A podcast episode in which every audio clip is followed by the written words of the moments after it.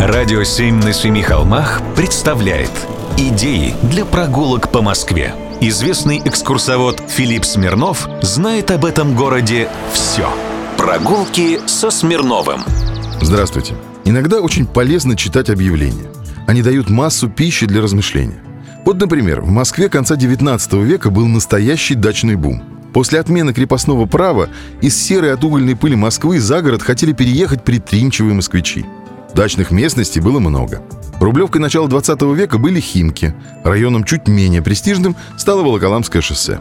В страховом деле объявление о страховании, план с описанием и оценкой строения имения Зегер Константина Францевича от 4 сентября 1906 года сохранилось подробное описание одного дома. Цитирую.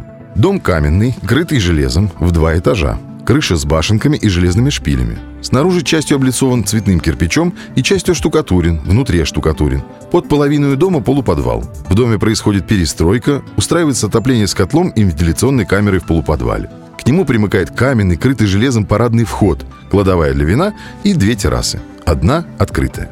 Построил дачу для Зегера замечательный архитектор Адамович. Он был помощником Шехтеля и перенял у того много стилистических приемов. Покровском Стрешнево отдыхали многие. Иметь здесь дом было престижно и дорого.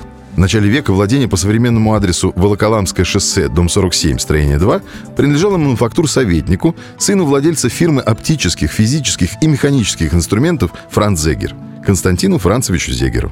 Папа зарабатывал отдельно, а сын с 1894 года был одним из трех директоров правления товарищества Павла Ольгинского свекольно-сахарного завода. Тоже ведь не жук лапкой трогал.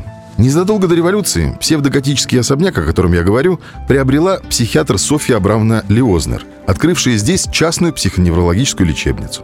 В 1919 году ее санаторий для нервно и душевно больных был национализирован, а сама она еще долгое время его возглавляла. Сегодня территорию особняк занимает психиатрическая клиническая больница имени Каннабиха. Прогулки со Смирновым. Читайте на сайте radio7.ru. Слушайте каждые пятницу, субботу и воскресенье в эфире «Радио 7» на Семи холмах.